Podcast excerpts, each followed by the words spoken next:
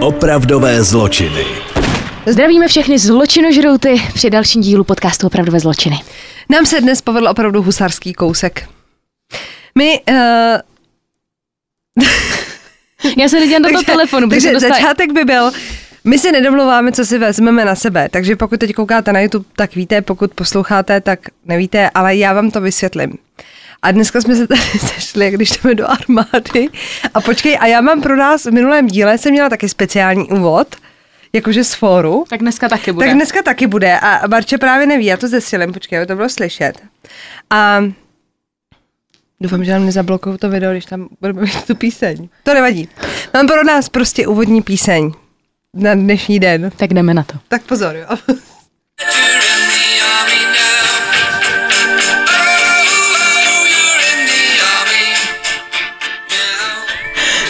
Dobrý.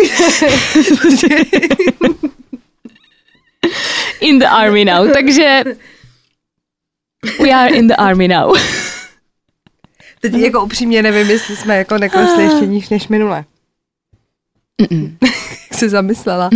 Jakože se tady z toho stává trošku šaráda teď, ale. Taková šaráda, tak předáváme pozitivní energii hmm. a tak.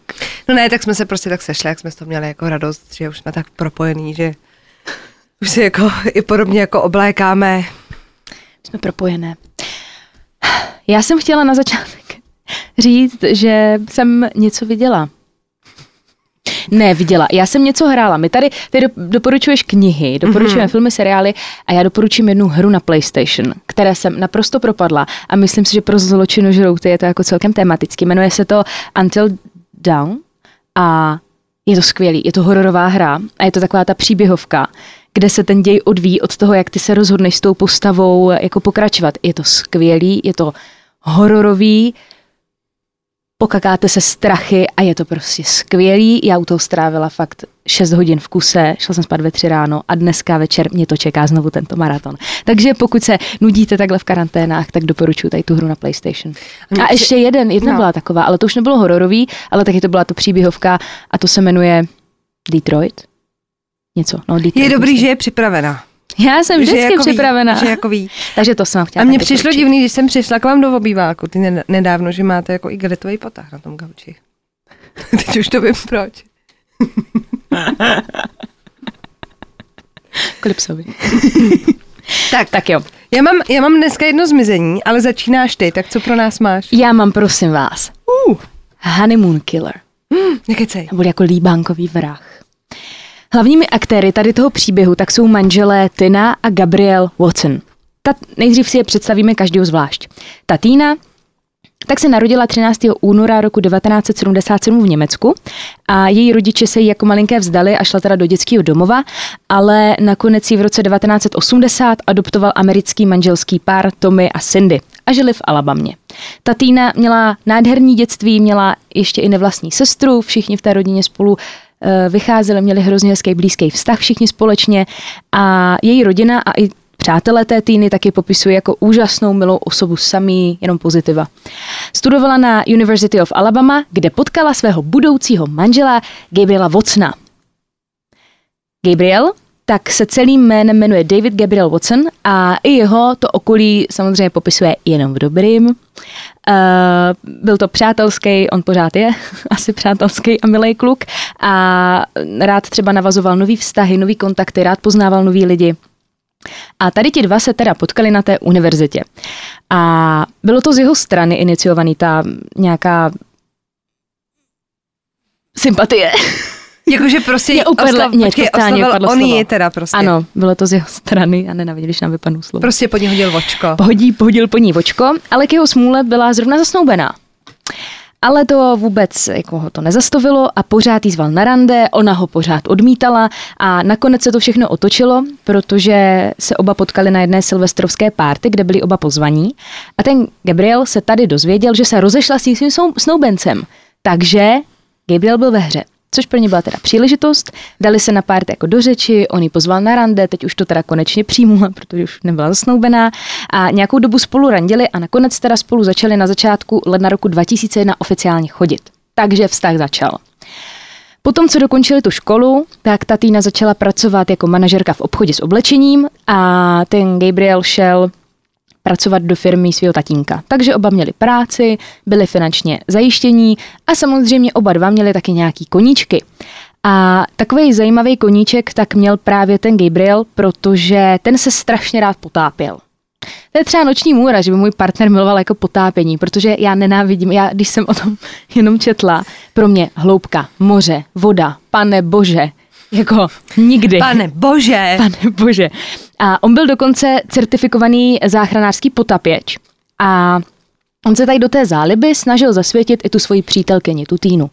A takže se spolu jezdili jako potápět. Ona třeba tomu nejdřív jako přihlížela, pak si to jako i zkusila nějaký lehký ponory a měla k tomu takový neutrální přístup. Já, takový to, já říkám, nepotěší ani jako neurazí. Tak si řekla, tak jo, máš to rád, tak já to zkusím.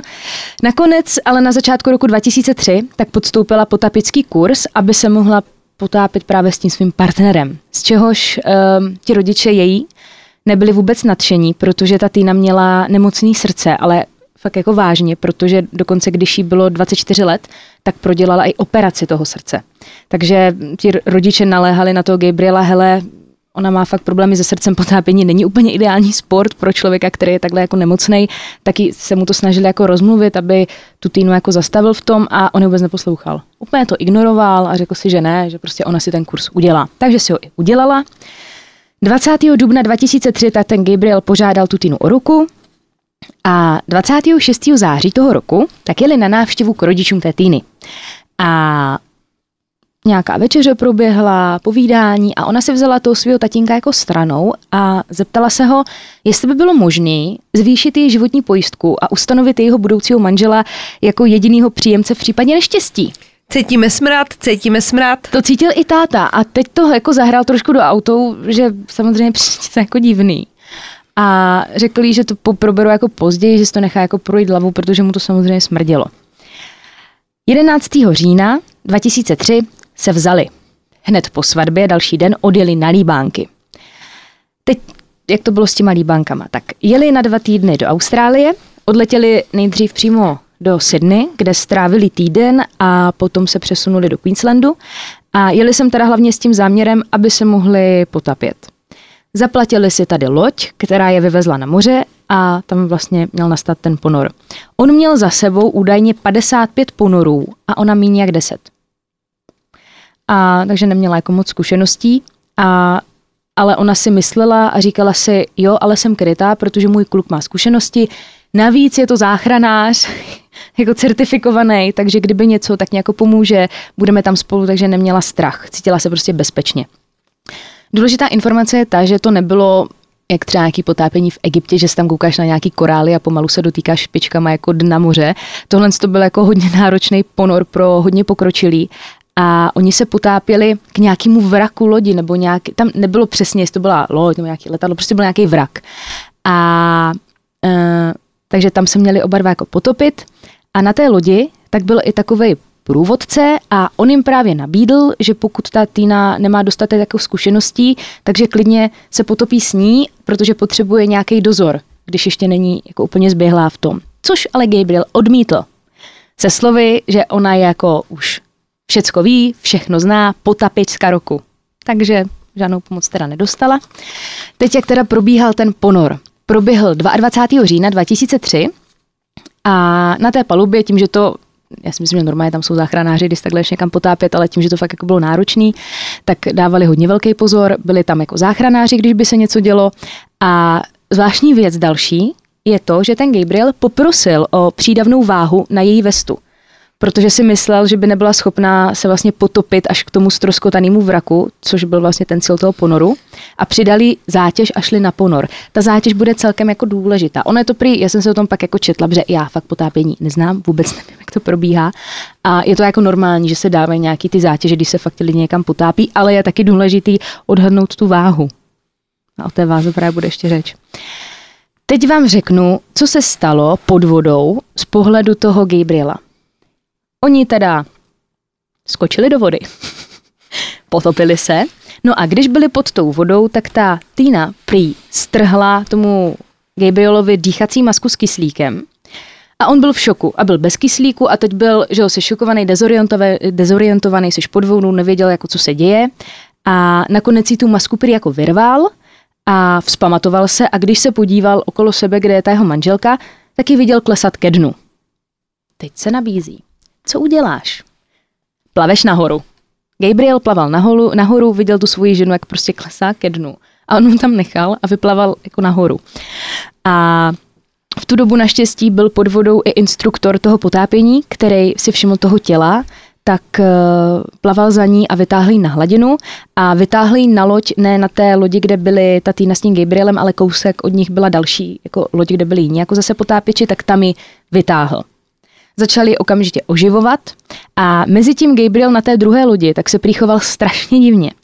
A on chodil po té lodi, protože tam byli ještě taky jiní účastníci, že se chtěli potápět. A bylo strašně divné, že chodil po té lodi a chtěl jako objímat. Jakože on už se chystal na to, že bude vdoveček. No on prostě chodil a chci oběť a chtěl Ne. prostě po lidích jako objímat. A teď si jako představ, jakože on třeba vůbec uh, neměl, neměl jako žádnou chuť jako zájem o to, aby zjistil, co se s tvojou ženou děje. Tak máš manželku, která je vedle na lodi. Nikdy by tam byl jako utopený manžel, tak skočím do toho moře a plavu do té lodi. Ne, chlapec tam chtěl objímat. Takže tam chodil jako pro obětí. A jestli se ptáte, proč uh, nevytáhl tu svoji ženu z té vody, mm, tak eh, řekl, že ho neučili, jak dostat člověka z hloubky na hladinu. Aha. Pan záchranář, potapěč. Mm-hmm. Jo, mm-hmm. tak a tomu se ještě dostaneme. Tu Týnu teda převezli do nemocnice, ale tam bohužel zemřela. Ti doktoři byli v šoku, protože podle té informací toho Gabriela, tak uh, neměla mít kyslíkovou masku a utopila se. Což by znamenalo, že by v plicích musela mít hodně velké množství vody, pokud se utopila. Jenže ona v plicích neměla skoro žádnou vodu.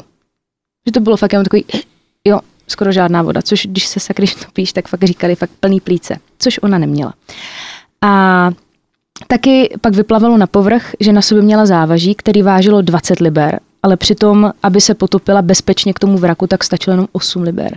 Takže ona měla dvojnásobek požadované jako váhy, která by dostačovala. A i vyšetřovatelům později tady na tom úmrtí něco nesedělo. Každopádně ten Gabriel se vrátil zpátky do USA a bylo tam posláno i tělo té Týny.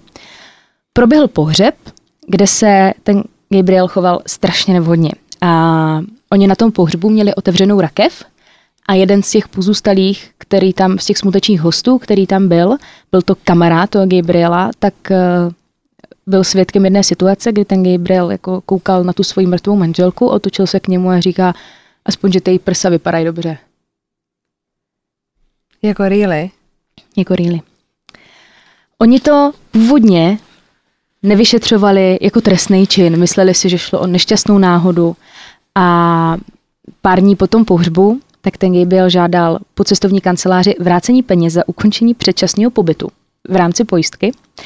Navíc žádal i o vyplacení životní pojistky jeho zesnulé ženy, na kterou ale neměl díky bohu za ty dary nárok, a protože ten tatínek to s ní ještě jako nevyřešil. A ten tatínek od té týny tak byl tady z té celé situace takový nesvůj, takový to, že cítí, že hm, tady je něco špatně, jako neměl z toho chlapa vůbec dobrý pocit. A tak se rozhodl vzít tu situaci do svých rukou a odletěl do Austrálie, aby si tu osobně promluvil s těmi svědky, případně i s tou policií a zjistil, co se vlastně stalo. A sešel se třeba přímo i s tím potápěčem, který tu jeho dceru vytahoval z vody, byl na policii. A ta policie do toho nakonec eh, se pořádně zakousla do toho případu a už to neřešili jenom jako nějakou nehodu, ale začalo se to vyšetřovat jako trestný čin. A nesedělo tam spousta věcí. Třeba ten Gabriel tvrdil, že pod vodou viděl, on furt měnil výpovědi, hrozně často měnil výpovědi. A jedna z nich třeba byla ta, že on tvrdil, že pod vodou, když byl pod tou vodou, tak viděl dva potapěče, kteří byli poblíž té týny a plavali na pomoc. Takže on vlastně si řekl, jdou jí na pomoc, já můžu plavat nahoru. Ale i tak, ale i tak je to divný. Je to divný. Je to vaše ženská. Ale další průser je ten, že v tu dobu v tom okolí té týny žádný potapič nebyl. To je jedna věc. A, a taky tvrdil, že když plaval na tu hladinu, takže prej plaval seč mu síly, stačily jako blesk, ale jeho palubní, nebo palubní počítač, jeho potápěčský takový zařízení říkalo něco jiného. A tam je, to dokázalo to, že on plaval jako chill, jak mořská pana. Gabrieli. Gabrieli. Takže tohle taky zavánělo. A taky se zjistilo, že Týna se teda neměla vůbec potápět sama, ale musela, musela mít sebou zdatního potápěče, ale to ten Gabriel odmítl s tím, že všechno ví, všechno zná. Taky se pak zjistilo, že on sám nás za sebou neměl 55 ponorů, ale třeba v moři se potápěl jenom desetkrát, takže ani on nebyl žádný jako superman potápěčský.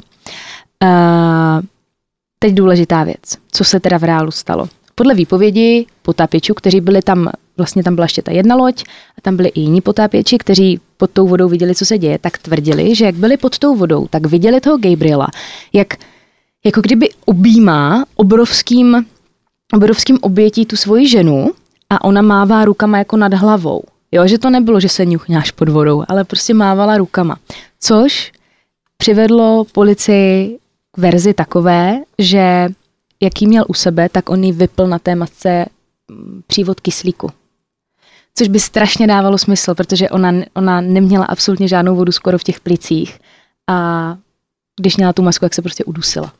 Takže to dává strašný smysl. Policie pak taky zjistila, že v rámci jeho záchranného kurzu tak ho učili, učili ho, oni přímo mluvili s, s těma lidma, co mu ten kurz jako dělali, kteří se na tom podíleli, učili ho, jak dostat člověka z, z moře jako na hladinu. Takže to moc dobře chlapec věděl. Pak tu mám jednu další zvláštní věc ohledně chování toho Gabriela, protože samozřejmě ta Tina měla hrob a její otec tam nosil květiny. Ale ty květiny vždycky zmizely. Taťka je tam dál, zmizly kytky. Tak je tam dal další den a zase zmizly. Začal být jako už jako hodně podezřívavý. A řekl to jako i policii, a dala se tam kamera a kdo nečoroval ty kytky? Gabriel. A co s nima dělal potom? No prej, on tam totiž tatínek dával i nějak jako umělý a on tvrdil, že ho to jako uráželo, že by to týnu jako taky uráželo. Počkej, že a nechceš jako, že by třeba prodával pak ještě někde. Ježiši Kriste, to snad. No ne, tak jako mně přijde ten frajer tak strašně příšerný, že vlastně bych se nedívala tomu, kdyby to někde prodával. Strašně divno člověk. No a počkej, víš, co ještě udělal? Květinářství u Gabriela. A pak udělal úplně skvělou věc, že ta, mm, on nechal to tělo té své ženy, tak ho nechal převést na jiný místo, jako na jiný hřbitov, kde ona, já tuším, tři roky, ona neměla ani náhrobní kámen. Prostě tam byl jenom hrob, což si myslím, že taky trošku značí o tom, jaký si vztah k tomu člověku měla, protože když ti zemře blízký člověk, tak chceš, aby ten hrob nějak vypadal. Je to nějaký místo, kde ten člověk jako odpočívá. A ona tam byla, prostě chodila bez náhrobku, taťka tam nosil kytky a zmizely. Chápeš to? Zase květinářství u Zase Gabriela. květinářství u Gabriela. Uh, takže tak. Během toho vyšetřování jako na svobodě. Tak policie zjistila i jako dalších pár zajímavých věcí, že dokonalý manžel to úplně nebyl, protože s tou Tinou se prý často hádali. A hádali se na veřejnosti, on na ně často křičel a je dokonce uh, reálně jako podložená, že byla nějaká hádka, že když byli v pizzerii, a se tak pohádali, že on po ní začal házet kousky té pici. Takže čivavička Jako vstekla. malá vsteklá čivava, no. A taky se zjistilo, že před tím zasnoubením, tak ta Týna ho opustila, ona se s ním rozešla, ale on ji nakonec ukecal, na mě to působilo... No dobře, ale tak jako vysvětlete mi, jo. Asi víme, nebo teď máme prostě v hlavě to, že jí teda jako chtěl zabít, chtěl se jí zbavit, dobře. Teď jí uháněl tak strašně dlouho. Jakože vzala si ho. Tak proč ji bude Já jako si třeba myslím, že to, že se s ním jako rozešla tenkrát, tak on jí pak začal co říkat, jako stolkovat, ale bylo to takový to 20 hovorů denně. Jo, takže to, takže to byla taková ta, taková ta uh, psychická to je ten tyran porucha. psychický. No, no, taky to jako, že když tě nebudu mít já, tak nikdo. Tak asi nikdo, no. A, ale nakonec, že ona se jako k němu vrátila a nikdo nevidí do toho vztahu, co tam jako reálně bylo. Každopádně si ho vzala, ale jako zabít 11 dní po svatbě svojí manželku je prostě hrozný. A největší asi motiv v tom všem, tak policie vidí uh, ten, tu pojistku životní. Které tak on jakoby, tak za, za, jako chtěl zabít dvě mouchy jednou ranou, no tak No. ona ho chtěla opustit. Třeba. Třeba no, jo, dobře, no, ale, tak ale zase po svatbě. opustit 11 dní po svatbě, ne. No ovšem, on si našel nakonec novou ženu, jmenuje se Kim, vzal si ji v roce 2008, která je, prosím vás, jako by z oka vypadla týně. Úplně stejný jsou. Strašně podobný baby. Jako má životní pojistku.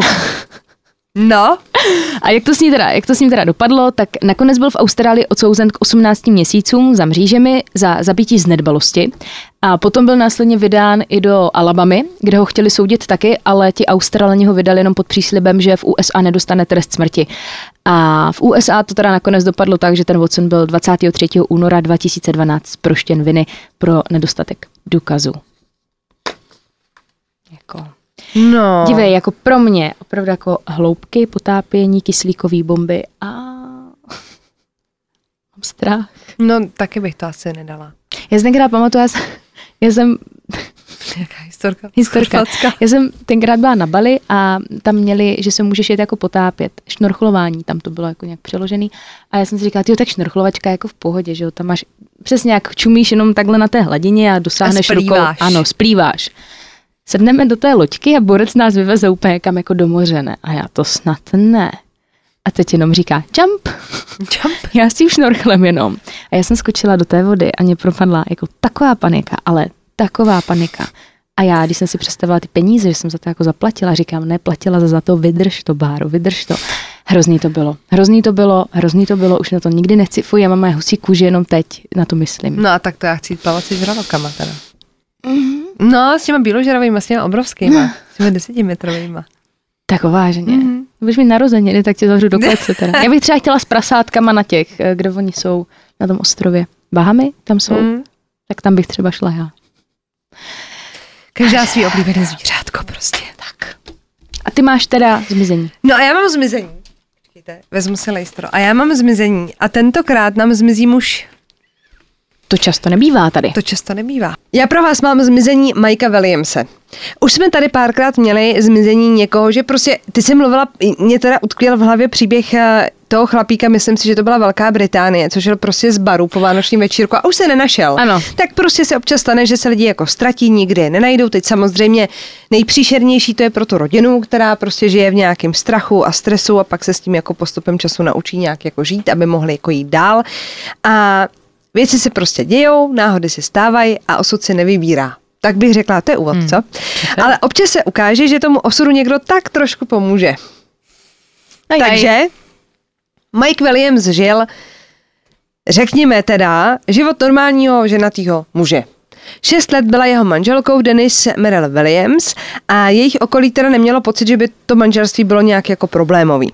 Prostě to byl obyčejný manželský pár, aspoň teda do 16. prosince 2000, kdy Mike vyrazil na lov kachen na jezero Seminole. Jako obyčejně odjel ze svého domu v Tallahassee na Floridě, ale na rozdíl od dřívějších výletů se teda nevrátil domů. O půlnoci, když pořád ještě nebyl doma, tak nahlásila Denis jeho zmizení a vydala se ho spolu se svým otcem k tomu jezeru hledat.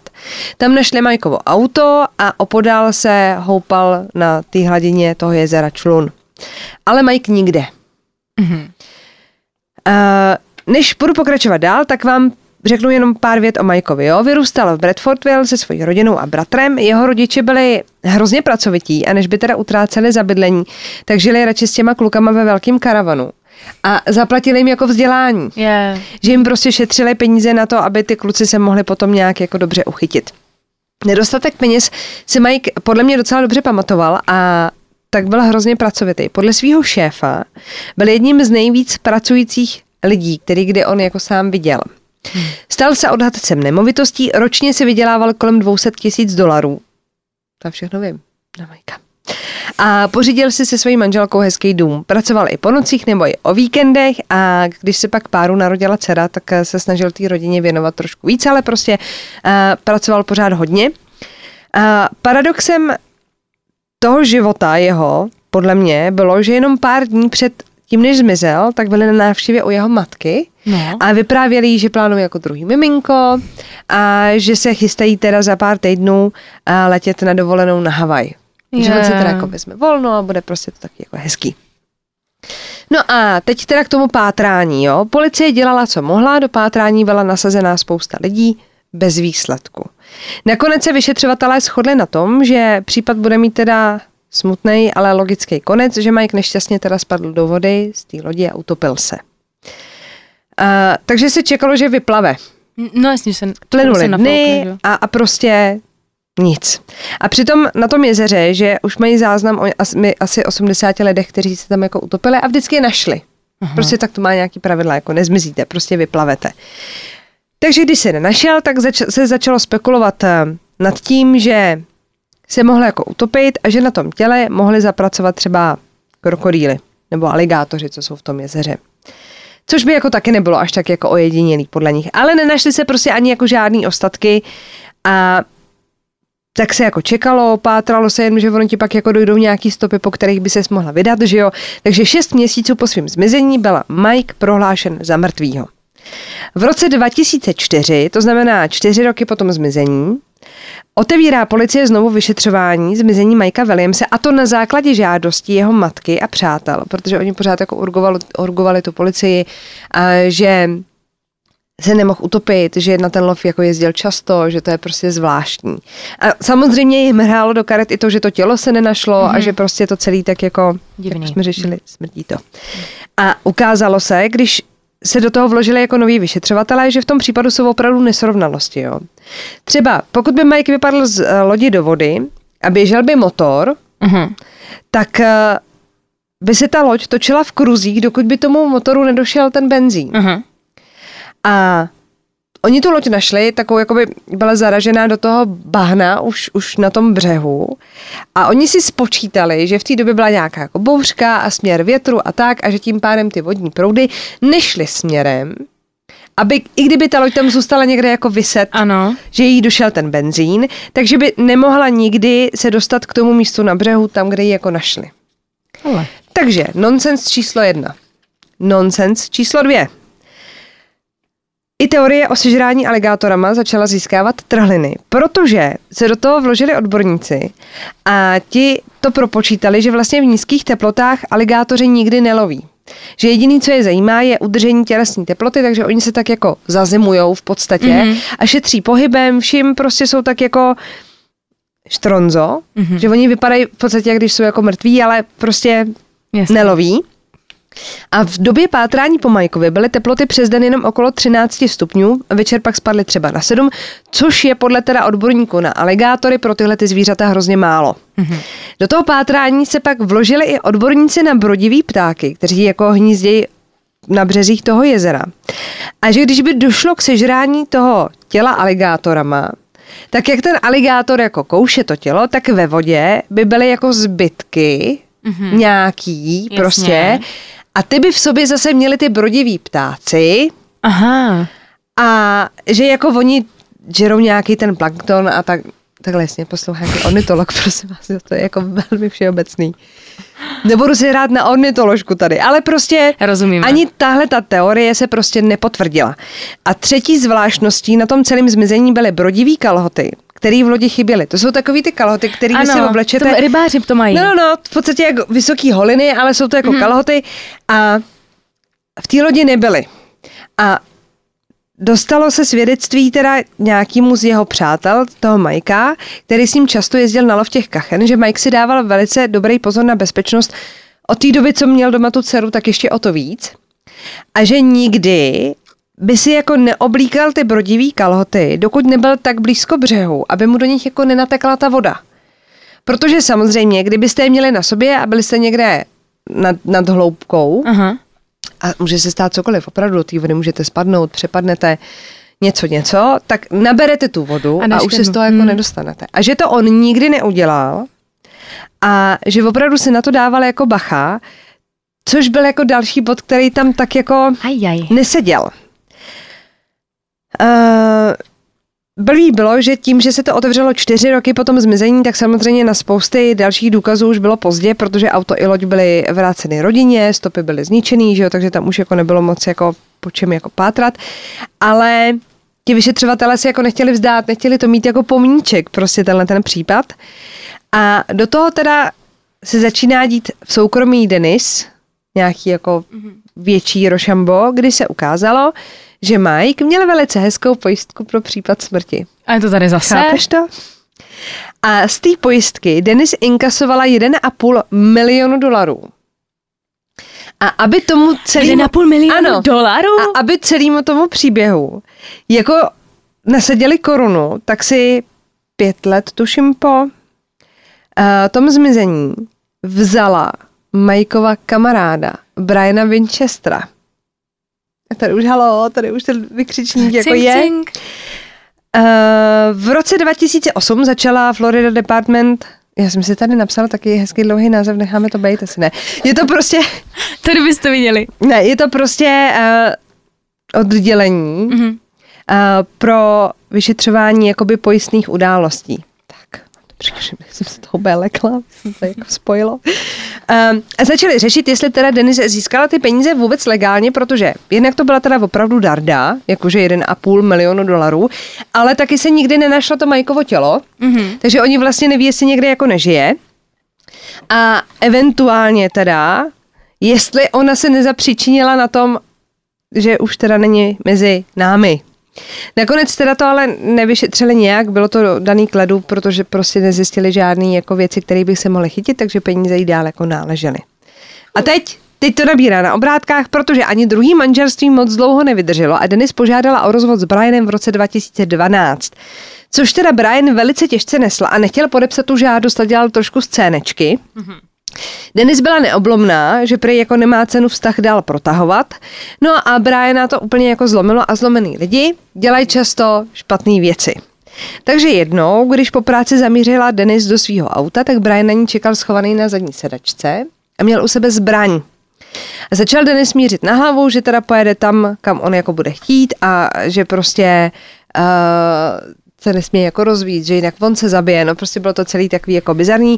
Nakonec ona ho zpracovala, evidentně víme, kdo nosil kalhoty doma a prostě, že ho někde ho odvezl na nějaký parkoviště, kde měl on mít svoje auto a že teda jako na zdárek. Mhm. A slíbila mu, že to nebude jako hlásit na policii. No a první, co udělala, bylo, že jela na policii a nahlásila teda, že frajer se jí jako pokusil uníst v podstatě. Ano. No a tím spustila vlnu událostí, který podle mě jako spustit úplně nechtěla. Policie si Briana předvedla k výslechu, ten se chvíli držel a odpovídal tak jako v klidu na ty otázky, no ale po nějaký době vyměk a začali mi vyprávět příběh muže, který zmizel a který byl manželem jeho stále ještě ženy. A to je Mike Williams. Ne. Oh my god.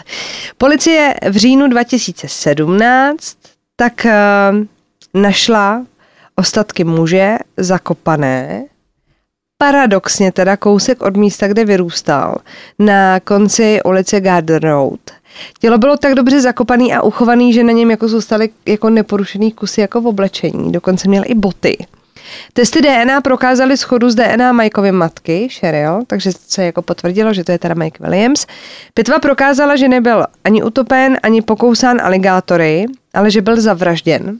Tak asi logicky, když tam byl zakopaný. A netrvalo moc dlouho a Denis byla předvedená k výslechu na policejní stanici a oni ji zatkli, že jela na nějakou oslavu 19. svojí dcery, takže to bylo takový Ty jako... bláho. V prosinci 2017, předtím teda, byl Brian odsouzen za únos Denis na 20 let za mřížema, což jsem jako... Počkej, to jako za ten únos. ostrý. Mhm. A po těch mělo následovat 15 let podmínky. A Karma se teda zaměřila i na tu jeho povedenou manželku Denis, ta byla obviněna z vraždy prvního stupně a ze spolupachatelství na vraždě. Tam totiž proběhlo, oni to nikdy nezveřejnili, já jsem četla x jako článku, kde se řeší, že ten Brian se s tou policií evidentně domluvil, že jim jako řekne všechno a dostane nějakým způsobem jako imunitu. Mhm. Že mu to možná přičetli nenápadně třeba k tomu trestu za ten únos, nebo jakože udělali nějakou jako Jasně. plea deal, prostě dohodu o vině. A on teda se na tom ale evidentně jako podílel. Tak a teď počkejte. Chvíle napětí. Brian totiž velice brzy pochopil, že mu teče do bod a tak teda se s něma nějak jako dohod a s tím, že celý to proběhlo z velké lásky. Od roku 1997 měl totiž Denis poměr, přestože byl v té době sám ženatý. Prej si do sebe tak zamilovali, že si jako nemohli pomoct. Svůj vztah teda dvojice začala už na střední škole. Dokonce se výdali, i když si jako brali ty protějšky, moc jsem to jako nepochopila. A když už jako nevěděli kudy kam, tak um, on jako navrhoval, že by se mohli jako rozvíst. Teda. Tak hele, Že už, je už je to rozumný, jako docela, jako. jako už to spolu táhneme docela dlouho. Tak pojď, tak se jako rozvedem. Ale ona, ta Denis řekla, že v žádném případě, protože ona jako je vlastně vzornou manželkou a před těma lidma má to dokonalé manželství a žádný takový, že by se jako nechala pokazit. Tak ho zabiješ. No a zatímco teda on, ten Brian, se jako rozhodl, že se rozvede, jo, ona jako původně plánovala, prosím vás, že by vyrazila na nějakou jachtu. Jako ve čtyřech, protože oni, aby té bizarnosti bylo učiněno za dost. My se tak oni kamarádili. Jako, oni se kamarádili jo, všichni. tak to jo. Mhm. A u soudu svědčila i manželka Brianova, Bejvala, a ta právě říkala, že když se jako výdali, že měla jako podezření, že to spolu jako táhnou, tak to jako neschováte asi, Mm. jako, že když spolu jako spíte a výdáte si jako pravidelně. No a ta Denis měla v plánu, že by vyrazili všichni jako na jachtu někam a že by schodili teda každý toho svýho, ona toho manžela, Brian tu manželku a zbavili by se jich a nazdárek. A Brian řekl, no tak to si se jako zbláznila, tak já se normálně rozvedu, jsme jako dospělí lidi, takže ten jako podal žádost o rozvod, rozvedl se s tou uh, manželkou, Catherine, tuším, že se jmenovala. No, ale uh, Denis řekla, ne, ne, já se rozvádět nebudu a jediná možnost, jaká tady je, že se prostě zbavíme Majka. Já pak budu jako vdova chvilku, budu chvilku jako smutná a pak můžeme být spolu. Čistá ruka, kámo. A milion dolarů v kapse. No tak to je samozřejmě takový jakože eh, bonusek. No a takže šli na to fikaně. Brian, protože byl kamarád s tím Mikem, tak mu jako doporučil super životní pojistku, kterou on teda uzavřel. Začal si ji platit, no a Mike, který neměl tušení, že teda tohle se děje za jeho zádama, tak vyrazil na ten lov kachen, kam přijel i ten Brian a jeli spolu na tu loď. Prostě na té lodi jeli po tom jezeře. No a Mike měl v plánu ho jako schodit do té vody a předtím, Jako No. toho Majka, že schodí do té vody. Já jsem řekla Mike. Aha, jakože. Brian Majka. Brian měl v plánu schodit toho Mikea do té vody a aby to měl jako grády, tak ho furt přemlouval, ať si obleče ty brodivý kalhoty, že by ho v tom jako chtěl vidět, což se údajně jako stalo. Mhm. A on, že toho Mikea schodí do té vody, jenomže Mike se jako nedal. Takže Brian v tu chvíli šáhnul po brokovnici, kterou měli prostě na, na té lodi, nebo nějakou, a tuším, že to byla brokovnice, já jsem si tady nenapsala tu zbraň, ale uh, tak na, na lovkách asi nechodíte s revolverem, takže bych Asi to tak ne. jako předpokládala. No, a že teda se nějak jako poprali a on ho trefil do hlavy. A v tu chvíli už jako věděl, že, se, že ho nemůže hodit do toho jezera, ale musí se zbavit toho těla. Protože když by ho hodili do toho jezera tak, a on vyplaval, tak se zjistí, že je zastřelený, že jo. Takže ho prostě zakopali s Milou Denise a čekali a pak se teda vzali po nějaký době. Hlavním svědkem u soudu s tou Denise byl nejen Brian, ale i ta jeho ex-manželka, ta Kate, ta teda vypovídala o tom, že jako měla tušení, že spolu ten poměr už má jako dlouho.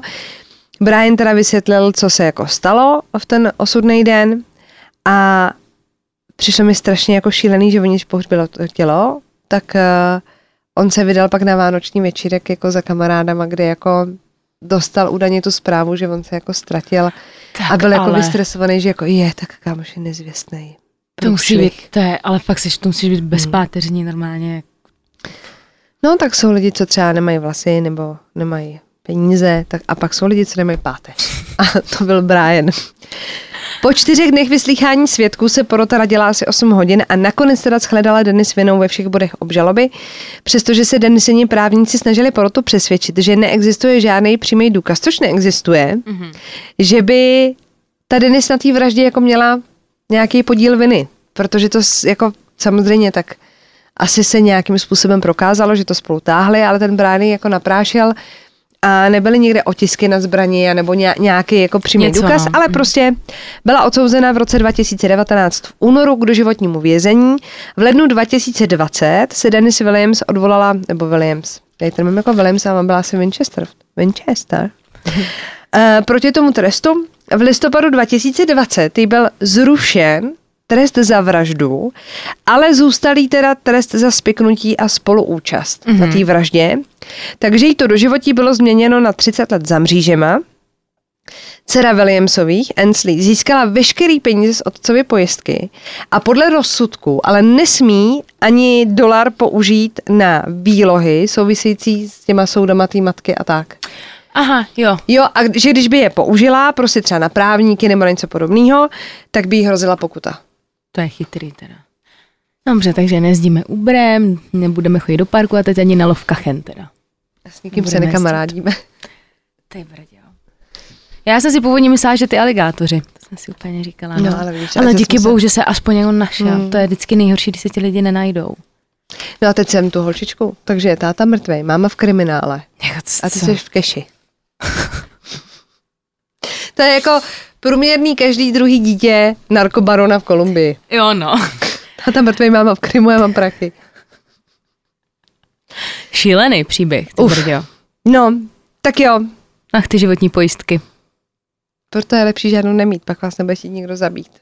Já jsem to říkala, já jsem řekla, že bych si jednou chtěla uzavřít životní pojistku. No tak, ale tak to nedávej na svého muže potom ty prachy. On mě třeba na rodiče. Vrátím přemýšlet tenkrát, říká, že bych si jako chtěla někdy uzavřít jako životní pojistku, když bych si brala třeba jako hypotéku nebo něco, takže chci, aby jsme jako partneři každý měl životní pojistku, kdyby někdo z nás prostě něco se stalo. Tak mi bylo řečeno, že mě zhodí ze schodu. A že to podepíšu. Že jste se ještě nevzali, člověče. Ne, to je nakrát samozřejmě. Tak jo, tak moc děkujeme za příběh, slečno Lucie. Hmm. Tak se nám opatrujte, mějte se krásně, zůstaňte na svobodě naživu a Ty jsi strašně geniálně oblečená na to téma lovu kachen, já si nemůžu pamatovat, stejně to úplně došlo. já totiž oblékám brodivé kalhoty. Čekajte, oblékám brodivé, hele, a ty- Brodivé brodivé kalhoty a odcházím. Tak jo, tak jdeme na lo. Takže budeme rádi, rádi za každý like. Rádi, budeme rádi. Baru, Já jsem zase prosím řekla rádi. to nauč. Ty lidi opravdu trpějí strašně při tom poslechu. Já se omlouvám. Trpěj. Budeme rádi za každý odběr a like a mějte se hezky. Pa, pa. Pa, pa.